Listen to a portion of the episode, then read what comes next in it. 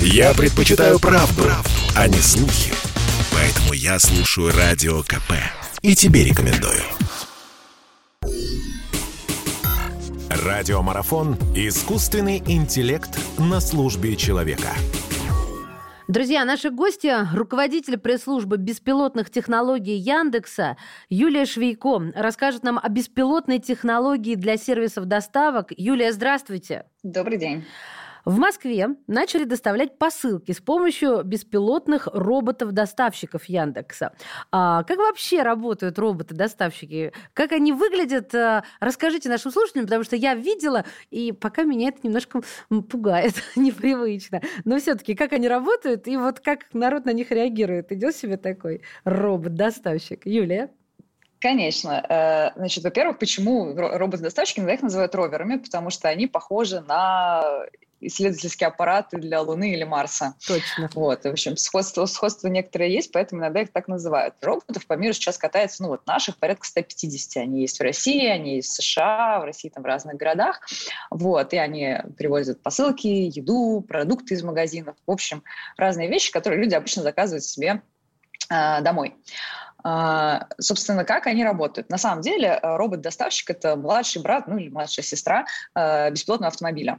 То есть э, изначально наша компания, Яндекс, мы разрабатывали технологию для беспилотных автомобилей, да, чтобы делать машины, вот. но в 2019 году нам пришла в голову идея использовать эту же технологию для немножко другой платформы, да, для более маленького, более медленного транспортного средства, которое могло бы доставлять посылки, потому что вообще-то спрос на доставку последней мили, он и, в принципе, рос последние годы, а уж после локдаунов и прочих событий последних пары лет он просто стремительно взлетел. Здесь как раз нам могут помочь роботы-доставщики. Мне часто приходится слышать о том, что там не воруют ли роботов, не да. обижают ли их. Но на самом деле вот мы сейчас мы уже больше года делаем доставки, уже там 60 тысяч всяких разных заказов развезли и в России, и в США, там и в общем в разных городах, разных районах.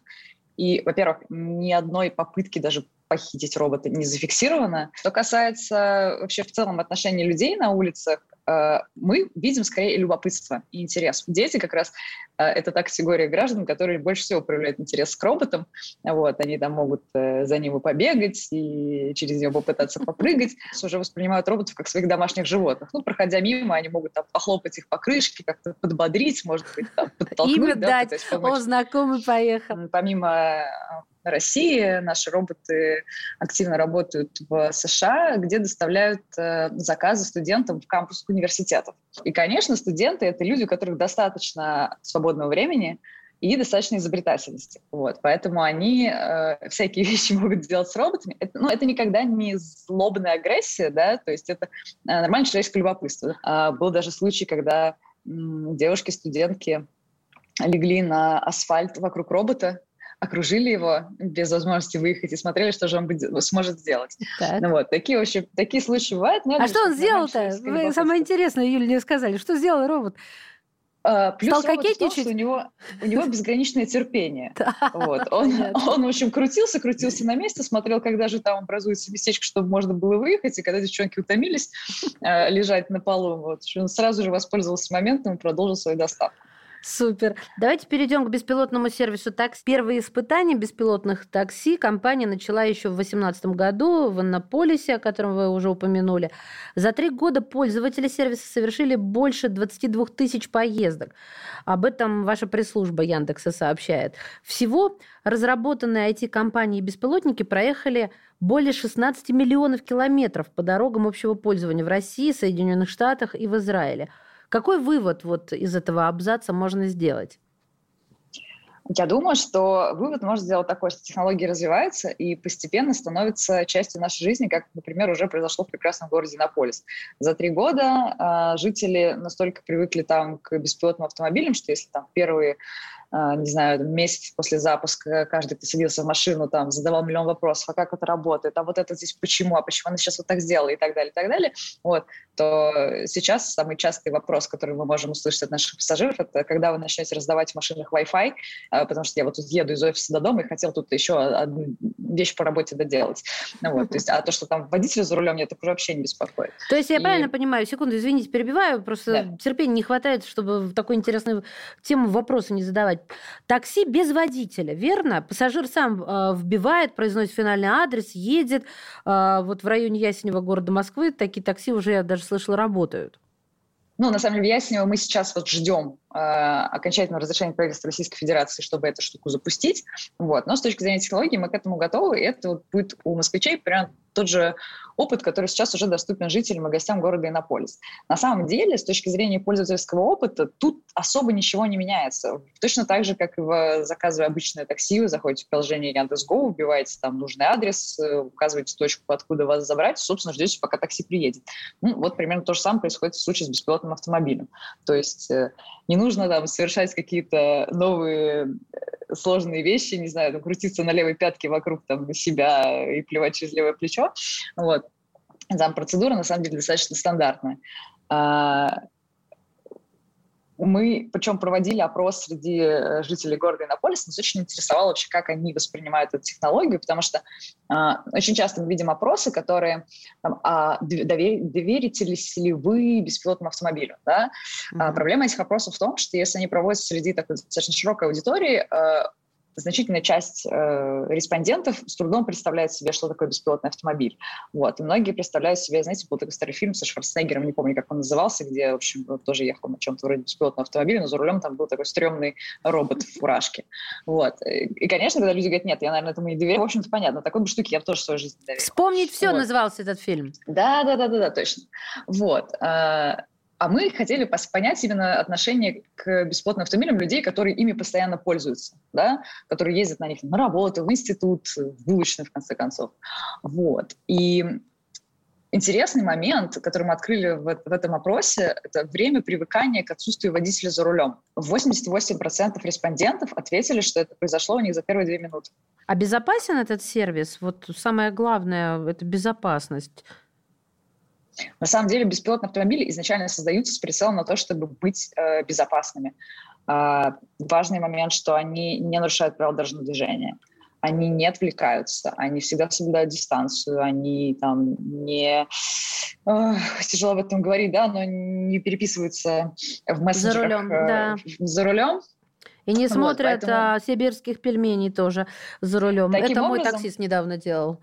Вот, таким образом беспилотные автомобили позволят э, избеж... избегать аварий, которые э, вызваны человеческим фактором. А таких, на самом деле, на наших дорогах большинство, причем подавляющее, то есть это там 90-95% в зависимости там, от региона, э, аварии происходят от э, по потому что ты там где-то где отвлекся, где-то не соблюдал правила, вот, и мы очень надеемся, что, в общем, чем больше будет становиться бесплатных автомобилей, тем безопаснее будет становиться наше дорожное движение, в том числе и потому, что ну, я надеюсь, беспилотные автомобили будут дисциплинировать других водителей. Давайте о планах творческих. Влияет, да. Что нового в сфере беспилотников нас ждет в ближайшем будущем от Яндекса?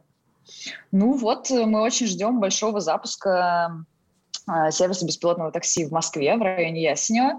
А, на самом деле это совпадает с общими трендами в индустрии миров, общемировой. То есть если э, там, два там, года назад еще запускали все-таки такси беспилотные, те, кто запускали вообще, начать с того, что все в мире, там 8 сервисов беспилотного такси, один из них Монополис.